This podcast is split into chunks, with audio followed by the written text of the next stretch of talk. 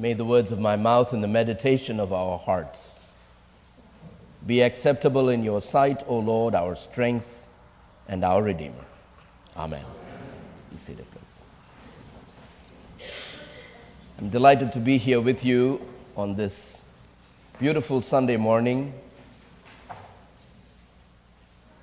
as we celebrate the resurrection of Christ, which is one of the fundamental reasons why we meet on Sundays that we are constantly reminded of how we are a people of resurrection in the midst of the struggles of life. Delighted, especially in this world, to be able to see the birth of a new nation in South Sudan, a nation being born with hope and anticipation, not when things are all okay, but when things are still a struggle. But there is a sense of purpose and hope in coming together and claiming that hope as a people in this world. As we gather on this Sunday, when we are living into what it means to be a people who claim the power of God, we are reminded in our readings of how that power is there for the taking or for the receiving. And for us to then be channels to enable that power of God to live through us. It's much like the flute, I guess, which causes a brilliance of music to come forth out of the breath that we all breathe. But somehow it finds itself sounding a lot more beautiful just because of a channel, just because of an iteration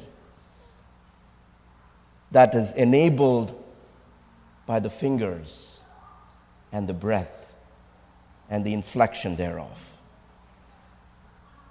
You and I have been given what we know as the Word of God. And as the prophet Isaiah reminds us, this Word of God is like the rain and the snow that goes forth from the heavens with a purpose to replenish, to nurture, and enable new life to begin and enable life to be sustained, enable fruit to be born. That is the word that we receive. And in Romans, we are reminded that as long as we are willing to live into this faith, as long as we are willing to make Christ a part of us, we will have power. The collect for today reminds us of why we need this power. Because without it, we are not able to fulfill the grace that is given to us. Granted, we may know and understand what things we ought to do, and also may have grace and power faithfully to accomplish them. Most of us know what we need to do. It is finding the strength to do it is where I struggle the most. Most of the time, I know what's the right thing to do. But living into it is a struggle. And St. Paul seems to su- suggest that there is a struggle here. The very thing I want to do, I'm not able to do.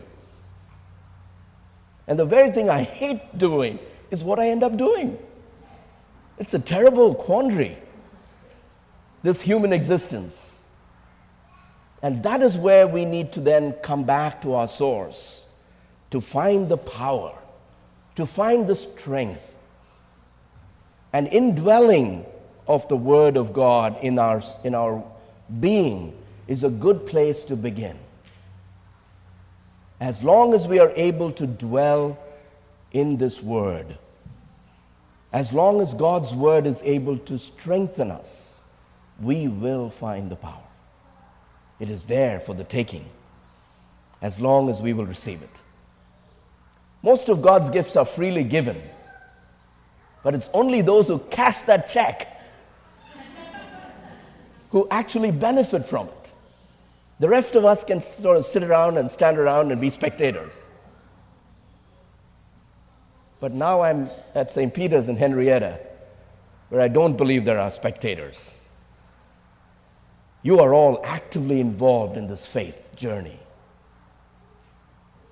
I hope you will continue to indwell in God's Word so that you may find the power to do what you know is right, what you know is good, what you know is a blessing. I'm reminded of a story of how, when I was growing up, I was involved in a mission or ministry among people or young people with special needs. And we were encouraging some of them for confirmation. Many of them had Down syndrome. And I remember sitting in a circle with young people who, in that sense of the word, did not understand the way normal people did. And I was awakened to a new understanding on this particular day, and I was probably about 21, thought I knew everything. And I was sitting next to Susan, who had Down syndrome, and, and the priest had given out papers and asked us all to draw something or write something about our understanding of the Trinity. Now, for those of you who've grappled with the Trinity, that's not a piece of cake right?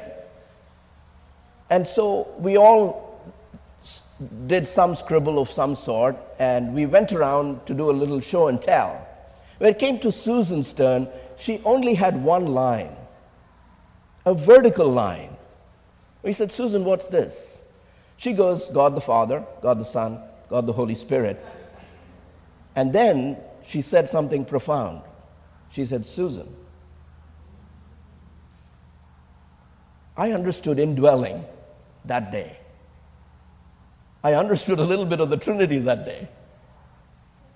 And Susan opened my eyes to what it means to remember that we are a part of God. That is awesome. That's scary, but it's awesome.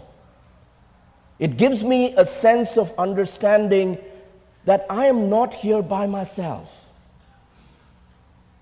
Whatever my struggle, whatever my quandary, whatever my anxiety, I know that I am a part of God. And that gives me hope. That gives me confidence, not in myself, but in the God who chooses to embrace me and make me a part of God. Isn't that something? You are an imprint of God. As my bishop who ordained me used to say, in the four Gospels, people can read about Jesus, but if they want to see Jesus, they're looking at you because you are an imprint of God. Of course, it scares me a lot when someone says that. but what that means is that there is a liberation that we can rest in that assurance that is unshakable, irrevocable, that you and I are made in the image of God and that we can indwell with God as Christ dwells within us. So we are not weaklings, my friends. By ourselves we may be, but with God that's why Paul can say we are more than conquerors. Not to prove our strength, not to, not to do macho things, but to be a part of the blessing that God wants us to be. And so, because we can allow Christ to dwell within us, we can then pronounce hope for ourselves. We are then called to whisper that hope for ourselves when the going gets tough. And the going does get tough sometimes, doesn't it? Life is tough sometimes, life is hard sometimes.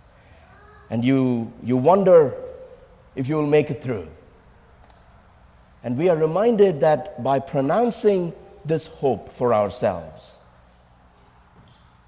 reminding ourselves that God, who has stood with us in the past, continues to walk with us. It gives us confidence to face yet another moment, to wake up yet another day, and face it with confidence because God has been faithful. God has been faithful to us. God has been faithful to our ancestors. God will continue to be faithful. And so we can pronounce it. Sometimes we are not able to shout it out loud because we're not feeling that confident, but we can pronounce it.